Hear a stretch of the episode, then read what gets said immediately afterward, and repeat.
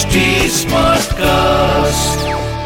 आप सुन रहे हैं एच डी स्मार्ट कास्ट और ये है फीवर एफ़ प्रोडक्शन मैं हूँ आपके साथ अनुराग पांडे चल रहा है पिक्चर पांडे। 90s का जमाना ऐसा था कि अगर रास्ते पर कोई लड़की लाल दुपट्टा पहनकर चली जाए तो एक ही गाना दिमाग में आता था और लाल दुपट्टे वाली तेरा नाम तो बता। जी हाँ आँखें।